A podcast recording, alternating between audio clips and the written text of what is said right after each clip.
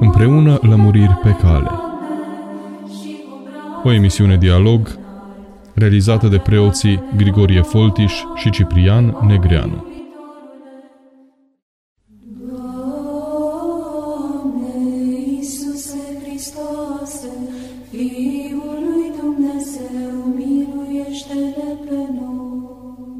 Bun găsit, dragi radioascultători! Ne reauzim astăzi la o nouă ediție a emisiunii Împreună Lămuriri pe cale.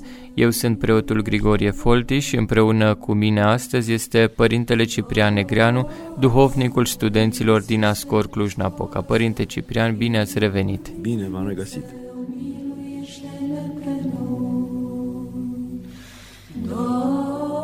În ediția emisiunii de astăzi m-am gândit să ne aplecăm puțin asupra textului Evangheliei Duminicii care a trecut, anume tămăduirea femeii gârbove. Am văzut atitudinea pe care Domnul o are față de această femeie care nu-i cere nimic și totuși el se apleacă asupra neputinței ei și am mai văzut încă o atitudine asupra căreia aș vrea să ne aplecăm, a mai marelui sinagogii care s-a mâniat fiindcă Isus a vindecat-o sâmbăta zicând mulțimii șase zile sunt în care trebuie să se lucreze, venind, deci, între acestea vindecați-vă, dar nu în ziua sâmbetei.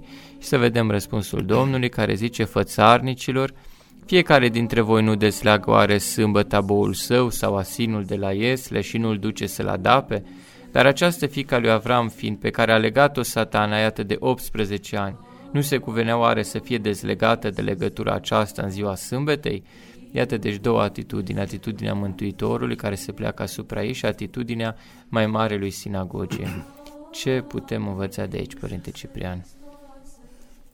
În primul rând că Mântuitorul nu, nu-i place dubla judecată și din orice pil, din orice minune pe care o citim, ne gândim noi oare cu cine ne asemănăm, care sunt eu de pe acolo și mai toți ne asemănăm cu femeia gârbovă. Și așa e.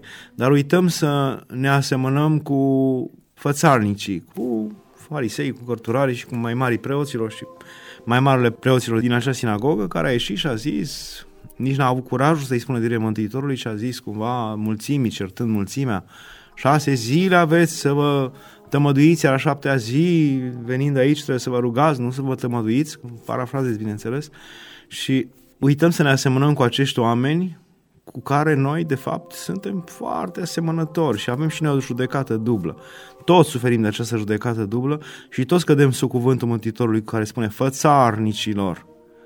Nu e vorba că dacă voi ați fi bolnav sau familia voastră, acolo am călcat fără discuție orice, orice concept, percept, lege, drept pe care îl impunem celorlalți, l-am călcat imediat pentru noi, este mult mai îngăduitor cu noi, dar uh, de fapt, noi îl călcăm și pentru chestii mult mai mici, că asta de fapt îi acuză Mântuitorul, că bou, vaca, oaia, capra pe care o aveți și cade într-o groapă sau trebuie adăpată sau se îmbolnăvește, trebuie să le tămăduiți, trebuie să le ajutați și fiind avutul vostru vă interesează și călcați cuvântul, nu contează.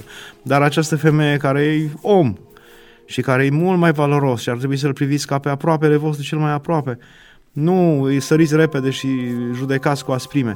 Această judecată dublă nu că o acuză Dumnezeu, știți, adică nu ne acuză pe noi. Știți că pare că Mântuitorul îi acuză pe farisei și pe cărturari. De fapt, aș vrea să înțeleagă oamenii că Mântuitorul mai multe acuză alegerea asta în sine. Știți că noi putem zice așa, domnule, nu știu ce să zic, dar măcar asta e singura mea bucurie, singura mea liniște, că eu mie îmi dau o anumită îngăduință, îmi dau o îngăduință minimă, nu mă forțez, nu mă terorizez pe mine însumi și uităm că de fapt cu ceilalți suntem foarte aspri și cerem foarte mult. De multe ori, nu totdeauna, dar de multe ori suntem foarte aspri cu ceilalți, îi terorizăm, îi punem la zid, îi judecăm, mai ales dacă se ating de avutul nostru sau de interesele noastre, că aici e problema. Adică ăla se socotea, acel mai mare al preoților se socotea cumva stăpân acolo și trebuia el să dea rânduielile și ordinele și imediat când s-a atins cineva de autoritatea lui, de... știți că noi părem bune așa în funcție să zicem, domnule, eu accept și căderile altora, accept și căderile mele, o să zică mulți dintre ascultători. Eu nu sunt chiar așa cum zice părintele ăsta că noi suntem asemănători cu acel preot care era fățarnic. Că eu accept și căderile altora și căderile mele, dar de fapt când e vorba că un om se atinge de autoritatea ta sau uh, pune în discuție anumite lucruri asupra cărora tu ești stăpân, tu ești rânduit. Am văzut lucrul ăsta de nenumărate ori. Oameni cu cele mai mici funcții, portar, și dacă acolo, în domeniul lui, cineva îi dădea vreo indicație sau intervenea peste formalismul, formalismul meseriei sale, ce trebuie el să facă formal. Chiar dacă el când e singur îl calcă de nenumărate ori acel, acea rânduială pe care... Dar când e cu ceilalți își dă importanță, are aere și spune că așa se face, așa este un portar adevărat, eu sunt aici stăpân, nu e voie să intrați pe acolo, intrați pe cealaltă parte, nu știu ce, dar el intră de nenumărate ori pe acolo, nu, nu-i pasă că... Deci e fantastic cum ne schimbăm, ne transformăm când se, se atinge cineva de noi și de autoritatea noastră. De aceea mi se pare gestul lui Petru că atunci când a trebuit să mâne barca mai la adânc și să pescuiască, gestul lui Petru de a lăsa după Mântuitorul care nu era pescar, și de a îngădui să facă și a rândui să facă ce zice Mântuitorul, mi se pare că acel gest a fost atât de mare înaintea lui Dumnezeu încât acela l-a câștigat pentru împărăția veșnică. Adică el s-a lepădat de mândria sa de pescar, mândria sa de oboseala sa de om uh, necăjit și care a pescuit toată noaptea, a putut să treacă peste asta, nu s-a rușinat Firesc ar fi fost să zică, Doamne, te pricep la multe, dar la asta nu te pricepi. Noi am pescuit toată noaptea, la asta ne place acum, nu mai mergem să mai murdărim, murdărim iară din nou plasele pe care până acum probabil că în timp ce ascultau ce zice, le-au dres și le-au așezat cum trebuie și acum să mergem iară să aruncăm mrejele. Era o treabă, numai după singura aruncare a mrejelor trebuiau recurățite iară mrejele. Era un efort. Nu suntem dispuși noi să facem efortul acesta din nou. Și așa și aici. Cred că această judecată dublă Dumnezeu o, o acuză și, cum ziceam, nu pe noi ne acuză care facem greșeala asta, ci judecata aceasta dublă. Și de ce? E ca și cum ne-ar spune, nu vă dați seama cât rău vă faceți făcând această judecată dublă. Noi avem impresia că ne facem un bine. Doamne, fac și eu mică. Dacă eu n-am milă de mine, cine are milă de mine, Domnule? Așa gândim noi acum. Eu sunt singurul care am milă de mine, ceilalți n-au, deci și asta vrea să-mi ia Dumnezeu. Și aș da două exemple sau două gânduri pe care ar vrea să le ia în inima și în mintea lor ascultătorii, legată de ce să nu urmăm acest tip de gândire de dublă judecată în care să ne găsim motive de îngăduință și de răbdare cu noi și în care să judecăm dublu, de fapt. Până la urmă, nici măcar nu e problema că ne găsim îndreptățiri de a ne îngădui și de a ne răbda și de a fi blânzi cu noi. Nu asta e problema, ci că judecăm dublu. După aia cu ceilalți suntem aspri. Aici e problema. Primul uh, asupra care aș vrea să trag atenția este aceea că dacă noi judecăm așa dublu, Dumnezeu ne-a avertizat, există o lege duhovnicească care va ține cât e cerul și pământul, că noi vrem, că nu vrem, această lege va ține și va continua să lucreze. Exact cum în fizică și în chimie sunt legi ale făpturii, ale ființei, ale materiei care vor continua să existe până la sfârșitul veacurilor, așa în uh, viața domnicească există niște legi. Și aceste legi Dumnezeu ni le-a descoperit. Una dintre ele este aceea, cu ce măsură măsori, ți se va măsura. Deci asta e indiscutabil, nu există, nu poți ocoli acest, nu poți ocoli această lege. Nu ai cum, exact cum nu poți ocoli gravitația. Când uh, ești undeva sus pe un bloc, nu zici, acum voi ocoli gravitația și mă arunc. Nu poți să o ocolești, n-ai cum. Exact așa nu se poate ocoli această lege, care spune clar cu ce măsuri măsori ți se va măsura, cu ce judecată judeci vei fi judecat. Și noi, în general, avem impresia că asta ține numai de viitor, de veșnicie, de judecată cea mare. Nu, ține de aici, aici, acum, se împlinește imediat, exact cum dacă lași mărul să cade, el cade acum, nu cade peste la, la sfârșitul veacurilor. Așa și legea aceasta se împlinește acum.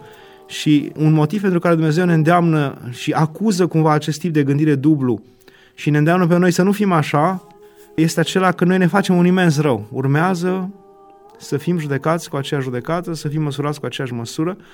Nu neapărat de Dumnezeu, și noi avem impresia că de Dumnezeu, nu. Dumnezeu ne lasă în mâna oamenilor și a diavolului care ne vor judeca cu aceeași măsură. Se vor apropia de noi oameni care ne vor judeca cum am judecat noi pe alții, care vor cere de la noi drepturile de a face cum trebuie lucrurile în tot felul de domenii în care nici nu ne-am fi gândit, exact cum noi cerem altora să-și facă ei datoria, să fie perfect, să fie cum trebuie.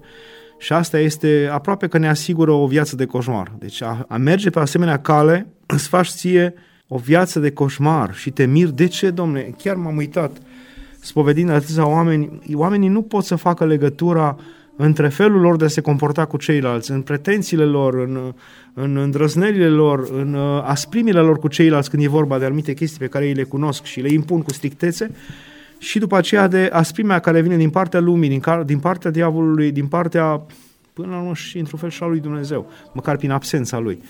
într-o anumită absență părută legată de acești oameni.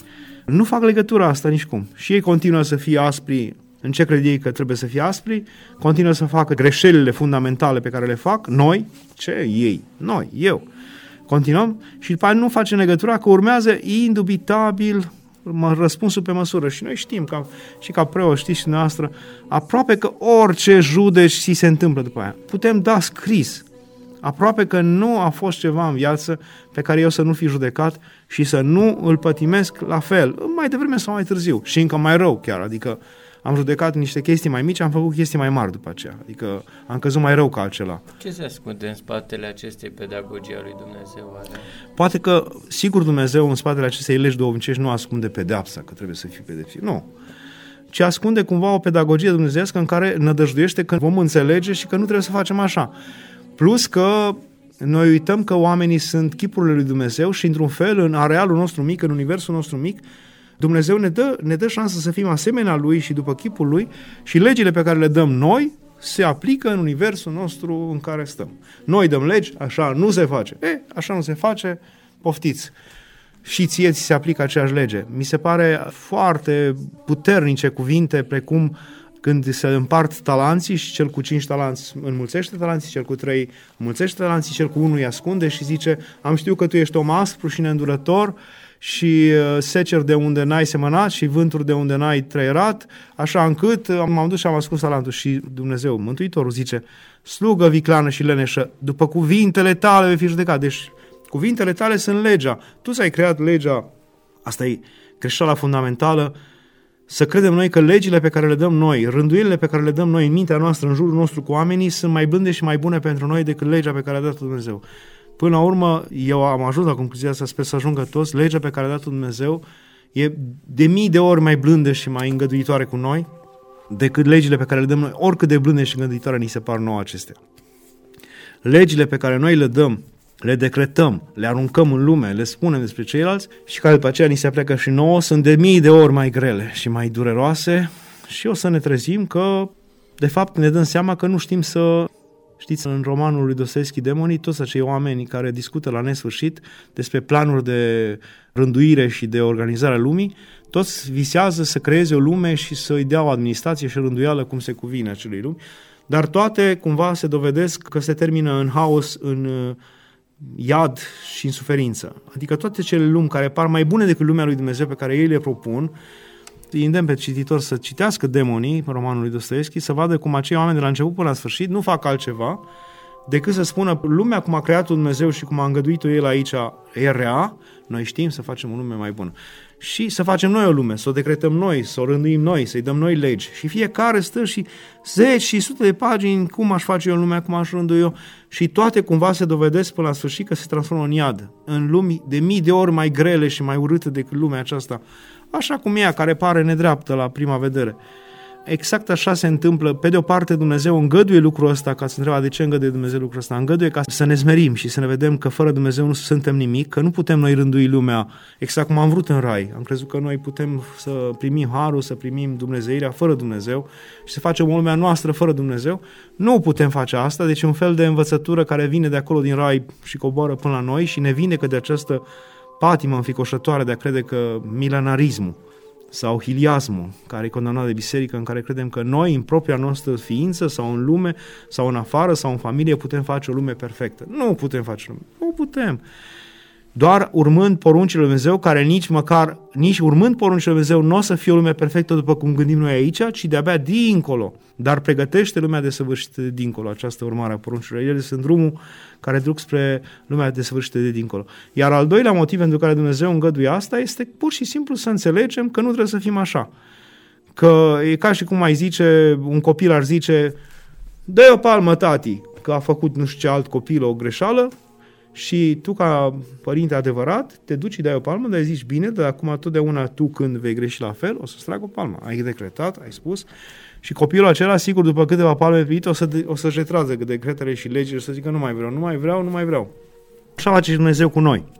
Bine, ai tras o palmă fratelui tău, am îngăduit asta, nu am uh, oprit universul și cerul ca tu să nu-ți îndrept mâinile tale rele și vorbele tale rele spre celuilalt, ți-am lăsat libertatea, nu ți-am nedreptățit uh, legile, rânduielile pe care le ai tu, ți-a lăsat libertatea, dar acum din cuvintele tale vei fi judecat. Și adică această lege duhovnicească de care vă tot spun și care ar trebui să o băgăm în seamă și să înțelegem că peste ea nu se trece, este pusă de Mântuitorul chiar în rugăciunea fundamentală a creștinilor, în Tatăl nostru. Adică e atât de... Da, pe cum și noi iertăm. E ca și cum ar spune, dacă tu ești blând și îngăduitor cu celălalt, ești și Dumnezeu și... Da, da, Dumnezeu va fi cu tine și când zice că Dumnezeu va fi cu tine, înseamnă că El, prin lucrarea Lui și lumea pe care o conduce și o rânduiește, o va face să nu aibă putere otrăvitoare asupra ta. În anumit sens, orice punele în act a poruncilor lui Dumnezeu e o formă de iubire de sine sănătoasă, fiindcă da. se întoarce spre tine. Tot, tot binele sau toată porunca practicată, de fapt, e un bine pentru tine însuți, în primul rând. Îi apare un, un capriciu sau o dorință la Dumnezeu, că El așa poruncit El și noi de ce trebuie să ne supunem, dar de fapt Cred că la asta trebuie să ajungem toți, să înțelegem că Dumnezeu ne vrea mai mult decât noi înșine binele și că știe cum să facă acest bine. Și poruncile Lui sunt criteriile binului absolut pe care te cheamă Dumnezeu. Călătoria pe un drum pe care trebuie să-l urmezi ca să-ți fie bine pentru tine. Și noi credem că e un capriciu sau o moftă lui Dumnezeu foarte și o osteneală. Mulți, foarte mulți se opresc aici, o foarte mare barieră din pricina acestui cuvânt, poruncă, undeva înțeles în sens juridic da. sau nu știu în ce sens e înțeles, dar foarte mult se blochează aici și nu pot să-l primească, îl simt exact cum ziceți noastră, ca un capriciu al lui Dumnezeu, ca un moft, fără să-l înțeleagă.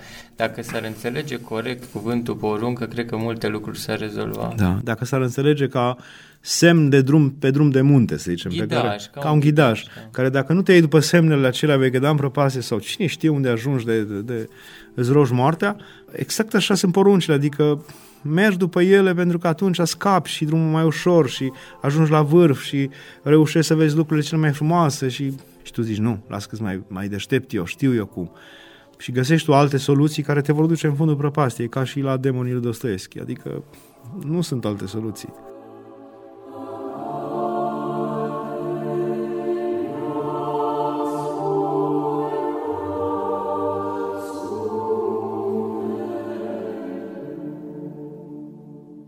Acum, Părinte Ciprian, v-aș mai întreba care sunt îndreptățirile pe care și le face omul atunci când simte nevoia să judece. Am citit într-un loc la Părintele Thomas Hopco că noi nu suntem puși să dăm sfaturi decât în două situații, când ni se cere sau când e de datoria noastră.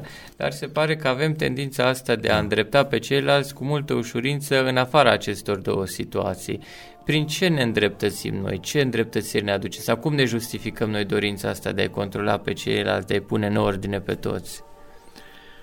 Cred că este exact aceeași ispită spre care l-a îndreptat diavolul pe om atunci când i-a cerut cumva sau l-a sfătuit cumva să-și ia drepturile, să stăpânească în rai, să facă ce vrea să facă fără Dumnezeu, adică el să fie Dumnezeu până la urmă. Ideea ca el să poruncească, el să dea lege, el să, ca adevărata personalitate, se manifestă prin stăpânire, prin puterea de a-l supune pe celălalt. De fapt, diavolul i-a vândut omului un chip murdar despre Dumnezeu pe care Mântuitorul și toată istoria mântuirii și pe aceea Mântuitorul a încercat să îl scoată acest chip murdar pe care diavolul l-a șoptit la urechea lui Adam și a Evei și mai apoi după, la fiecare generație l-a tot șoptit după fiecare haina veacului acelea a șoptit aceeași minciună, că Dumnezeu este aspru, este neîndurător, este superior, este împărat, este domn, este în sensul cel mai rău al cuvântului și că el supune și face și rânduiește după cum îi face lui pe bunul îi plac. Și această imagine, această idee falsă, toată istoria mântuirii și pe aceea Mântuitorul însuși, mai ales Mântuitorul însuși, a încercat să scoată din om să ținem minte sau să ne aducem aminte cum Mântuitorul zice, dar în împărăția cerurilor nu este așa, ci cel ce vrea să fie mai mare le este tuturor slugă. Cine e mai mare în împărăția cerurilor? Nu e Dumnezeu? Adică credeți că lui nu îi se aplică asta? Nu ni se face el slugă nouă tuturor?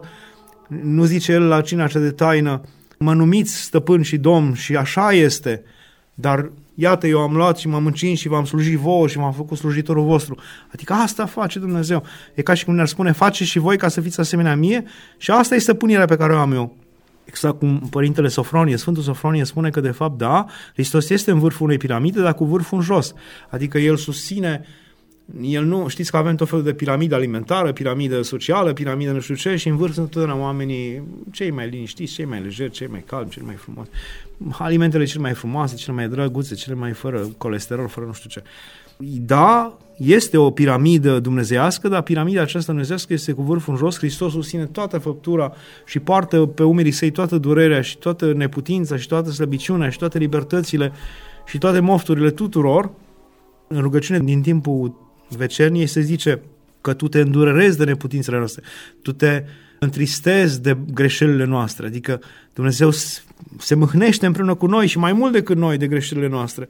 Îl doare în inimă cum îl doare pe mamă sau tată pentru un copil, pentru greșelile lui, cum copilul poate nu-și dă seama și nu are această durere. Am întâlnit o perspectivă foarte interesantă, un gând, mi-a spus cineva, m-a întrebat de fapt cineva la spovedanie după ce am dat această explicație a faptului că poruncile sunt un ghidaj și ele mă ajută pe mine și m-a întrebat atunci de ce încălcarea unei porunci se cere de la mine să-mi cer iertare de la Dumnezeu dacă eu mi-am făcut de fapt rău mie. De ce să nu-mi cer iertare mie însumi?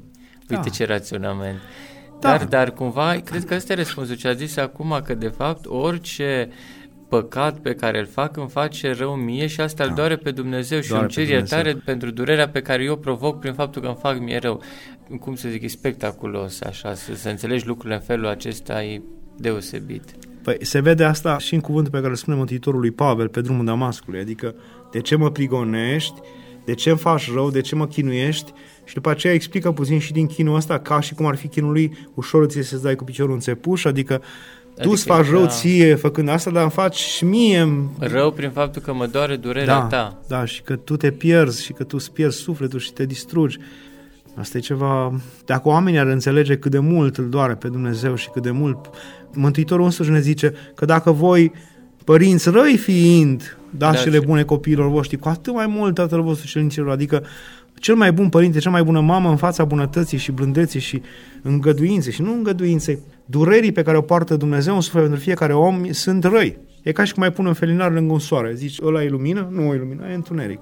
Așa vede Dumnezeu ca și cum ar fi întuneric uh, toată dragostea părinților față de dragostea pe care o are față de noi.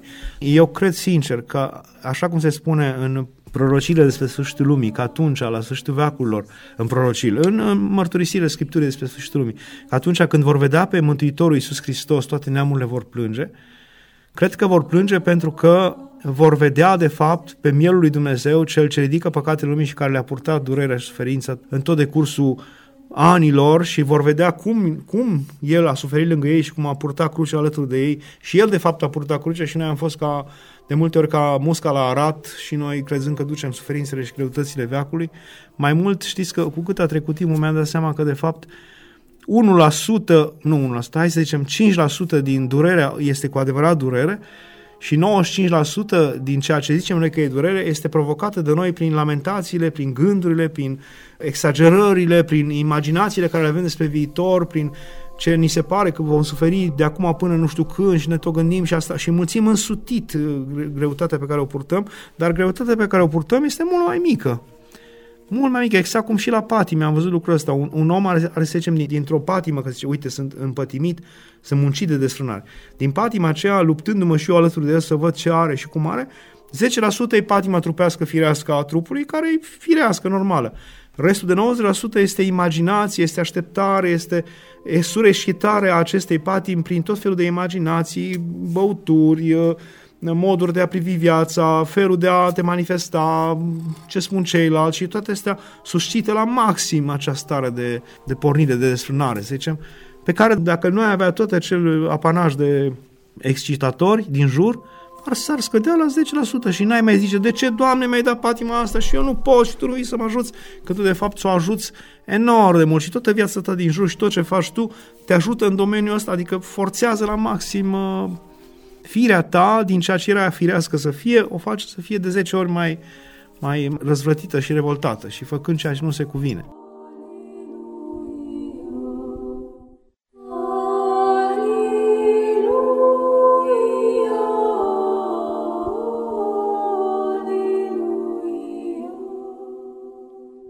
Părinte Ciprian, înainte de a încheia emisiunea de astăzi, aș mai vrea să ne aplecăm puțin asupra primei părți a Evangheliei, anume femeia care era gârbovă și care stătea în sinagogă și nu cerea ajutor. În multe situații știm că îi se cere ajutorul Mântuitorului prin cuvintele acelea, miluiește-mă fiule lui David, fica mea este rău chinuită. De data aceasta, nici ea, nici altcineva nu cere ajutorul pentru ea și totuși Domnul se apleacă spre suferința ei. De ce credeți da. că a făcut aceasta? Eu, eu cred că aici Mântuitorul ne dă un fel de a fi, un chip pe care noi ar trebui să-l urmăm, de care noi nu ne împărtășim de multe ori. Adică și asta l-am văzut și eu ca preot, făcându-l eu greșit și alții în jurul meu, acela, eu mă ocup acum de rugăciune, eu sunt într-o liniște, eu sunt într-o pace, eu nu mă nu ies din această stare ca să mă uit că este unul lângă mine care poate nu are unde să stea, că este unul lângă mine care poate respiră greu și ar trebui să-i dau scaunul, că este unul lângă mine care e speriat că îi ridică mașina din parcare și nu știu ce. Și eu stau în starea mea de liniște și de pace, pentru că am văzut asta la mănăstirea Cernica. Stăteau și se rugau în fața unei icoane niște bătrâne, care toate erau evlavioase, toate, cu metanii, cu nu știu ce. Și se împingeau una între alta și ziceau Pleacă de aici, nu se rușine, vaco! Și se continua. Eu mă rog aici la icoana Maicii Domnului, Maica Domnului, de ce fac ăștia? Și se, se... Incredibil, deci cu oamenii răi, nepăsători, absolut, dar el cu Dumnezeu o relație unică și specială. Am întâlnit oameni și pe patul morții care spuneau eu cu Maica Domnului, mi-a fost prietenă toată viața, dar nu puteți să iertați pe vecină. Nu iert că mi-a făcut nu știu ce, dar Maica Domnului o să mă înțeleagă și nu știu ce. Și chestia genul ăsta în care e o relație falsă, greșită cu Dumnezeu, cu Maica Domnului, cu Sfinții, în care îți analizezi tu stările tale emoționale și crezi că sunt o legătură veritabilă între tine și acei oameni, acei Sfinți, așa Dumnezeu și Maica Domnului, și uiți că de fapt Până la urmă Dumnezeu ne-a dat legătura de plină prin binele pe care îl facem față de aproapele nostru, mai mult decât orice altceva, mai mult decât orice altceva. Dacă am făcut binele sau ne-am, ne-am manifestat cum se cuvine față de aproapele, lui Dumnezeu i-am făcut. Și uităm chestia asta și mi se pare că aici Mântuitorul ne dă o palmă peste obraz și ne spune, chiar și în slujbă, chiar și unde ești, uită-te la neputința celuilalt, vezi dacă poți să-l ajuți cu ceva, atunci acolo, el putea să-l ajute cu asta, noi putem cu mai mici. Nu pot să uit povestea aceea, care nu cred că e reală. Întâlnirea între Sfântul Nicolae și Sfântul Casian, care merg pe drum spre liturghie, îmbrăcați amândoi în haine frumoase, pentru că nu numai făcând canon și nu știu ce, și eu știu spovedindu-ne, trebuie să ne ducem la liturghie, ci curați și cu trupul și îmbrăcați în haine frumoase. Apropo, am văzut în ultimul timp foarte mulți îmbrăcați așa, ca de în training venind de la sport sau de nu știu unde. Și mă doare așa când îi văd că la nuntă sau nu știu unde se duc așa de frumos îmbrăcați, iar aici vin, trenchea, terchea, berchea, oricum că Dumnezeu primește. Nu, Așa cum săranii români aveau dragostea asta și veneau îmbrăcați în cele mai frumoase haine de duminică, așa ar trebui să vină oamenii și mhm. duminica. Și zicea, venea Sfântul Nicolae cu Sfântul Casian spre așa spre liturghie, trebuia să slujească ca arhierei și un, un țăran cu carul înglodat în pământ acolo, nimeni nu se oprea, că toți se treabă, toți mergeau la biserică, toți erau atenți. Și Sfântul Nicolae s-a oprit, s-a băgat și el sub osie să ridice cu umărul lui și a umplut toate haine de mizerie, de nu știu ce. Sfântul Casian l-a certat și s-a dus acolo, a început slujba, nu știu ce, și la sfârșit, cu greu, a venit și Sfântul Nicolae după ce s-a dezbrăcat de haine murdare, după ce a luat altele, după ce a venit la biserică, după ce și cumva l-a certat și la sfârșit Sfântul Casian, zică, nu așa se face. Și s-a auzit din cer din cuvântul lui Dumnezeu care mult mai mult iubesc pe Nicolae și la 10 de Nicolae numiți în veac să fie unul Casian, adică 10 Nicolae se vor numi de către oameni și unul Casian va fi numit. Uh-huh, uh-huh. Și nu, probabil că nu e reală, dar și Steinhardt o dădea această întâmplare uh-huh. și cred că acest lucru este uitat de noi și ne băgat în seamă. Acum nu spun că trebuie să fim cu ochii în toate părțile în biserică să nu stăm de rugăciunea noastră, dar totuși când sunt evidente lucrurile și poți ajuta cu ceva, trebuie să ajuți. Doamne,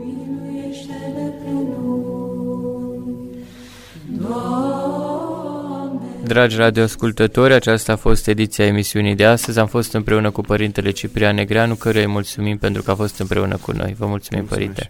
Până data viitoare, vă dorim tuturor toate cele bune. Fiul lui Dumnezeu, miluiește-ne pe noi. Doamne, Iisuse Hristoase, Fiul lui Dumnezeu,